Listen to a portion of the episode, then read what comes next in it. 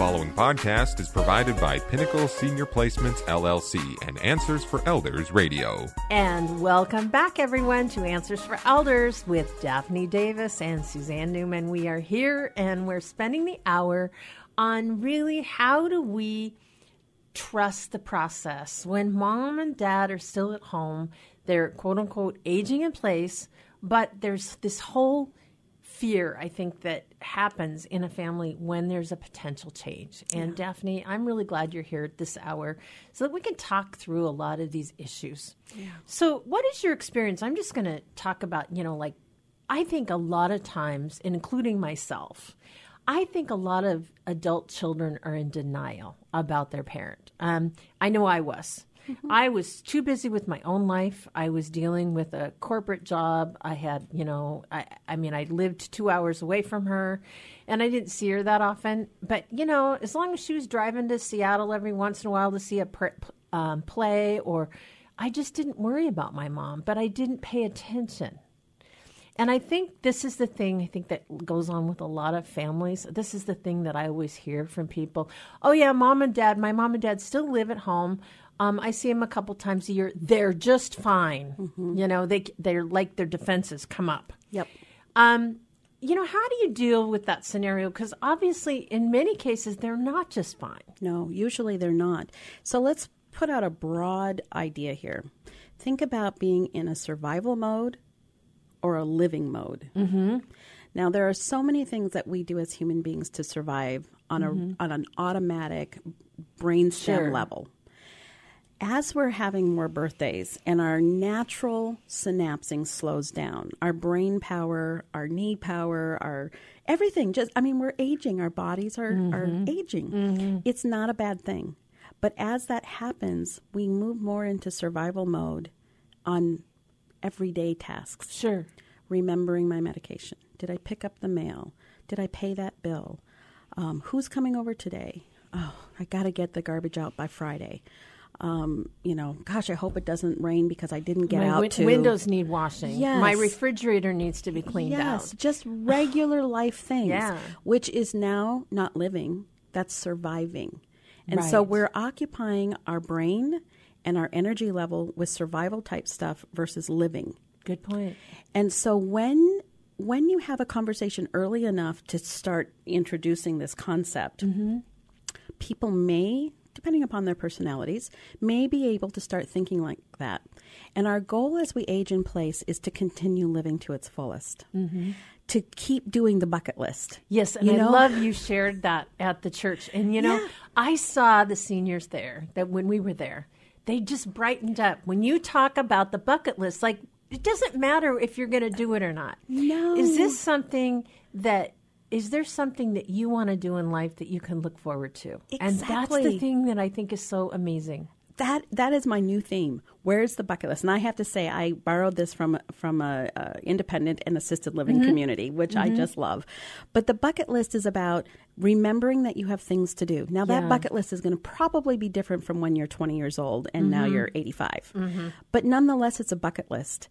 And so think about: Do I want to spend my time cleaning my refrigerator and getting the gutters cleaned out or worrying about hiring somebody to do it or walking in the snow and the rain to go get my mail? Or do I want to think about my bucket list and I'm going to go to a watercolor class?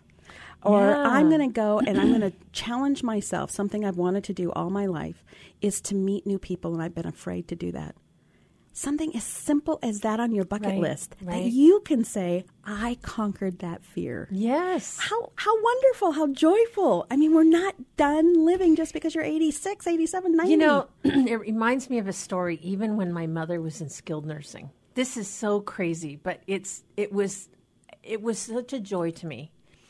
Here she was in, in you know in a little skilled nursing facility that she had a roommate. She was on medicaid at this point you know, she was in a wheelchair. She couldn't, you know, she needed help with all of her activities of daily living, and she needed pretty much 24 hour care.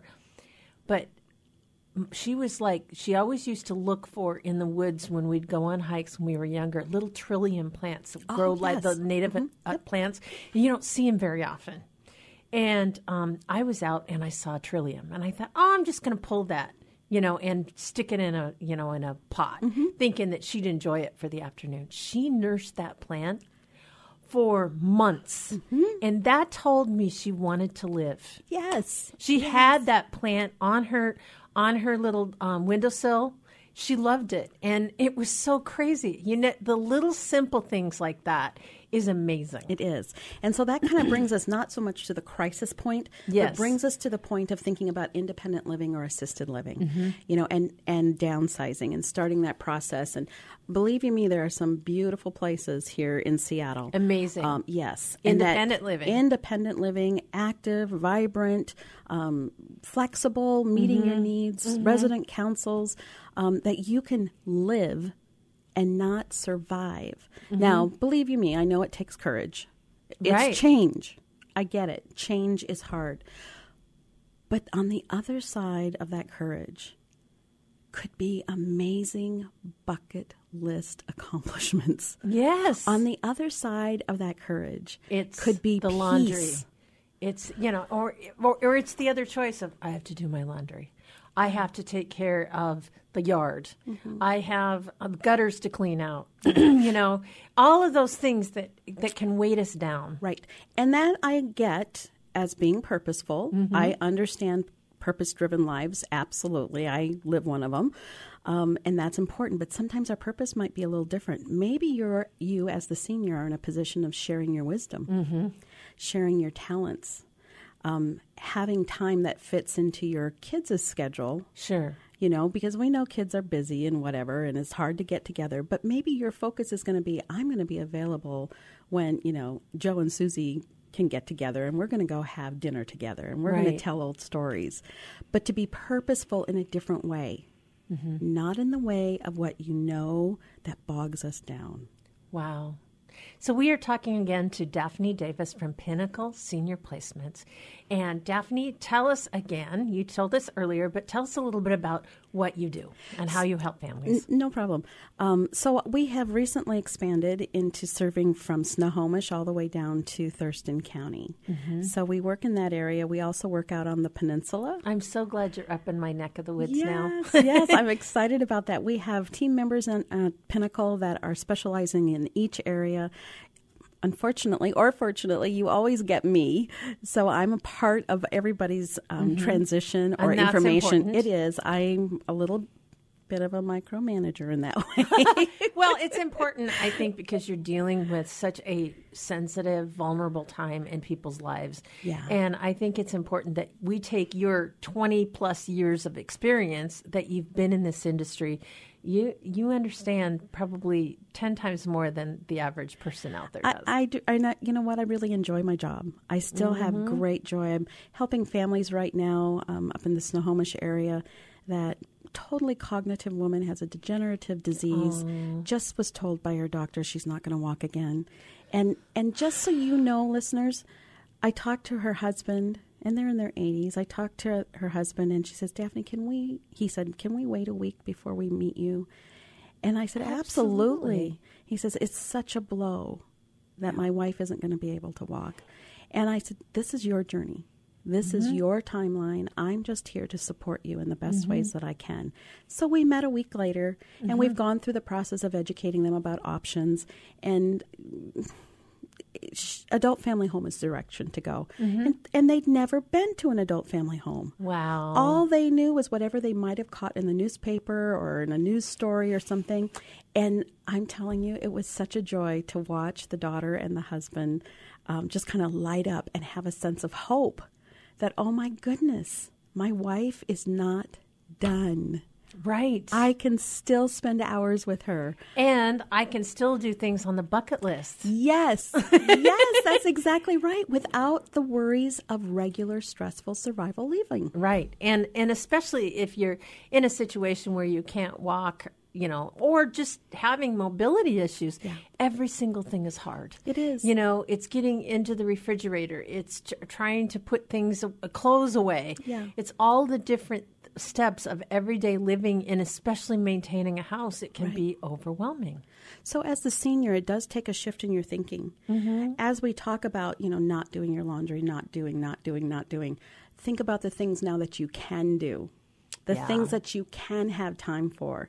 And that, again, takes curiosity Mm-hmm. and courage to explore and think about, you know, I always thought that playing, you know, Mexican train dominoes was a waste of time. Well, now maybe you want to see what what was this game that everybody was so excited Right, about, right. Or or maybe you. I have friends that love to play bridge, or Yeah. in my husband's culture, mahjong. You know, Yes. they're- Yeah.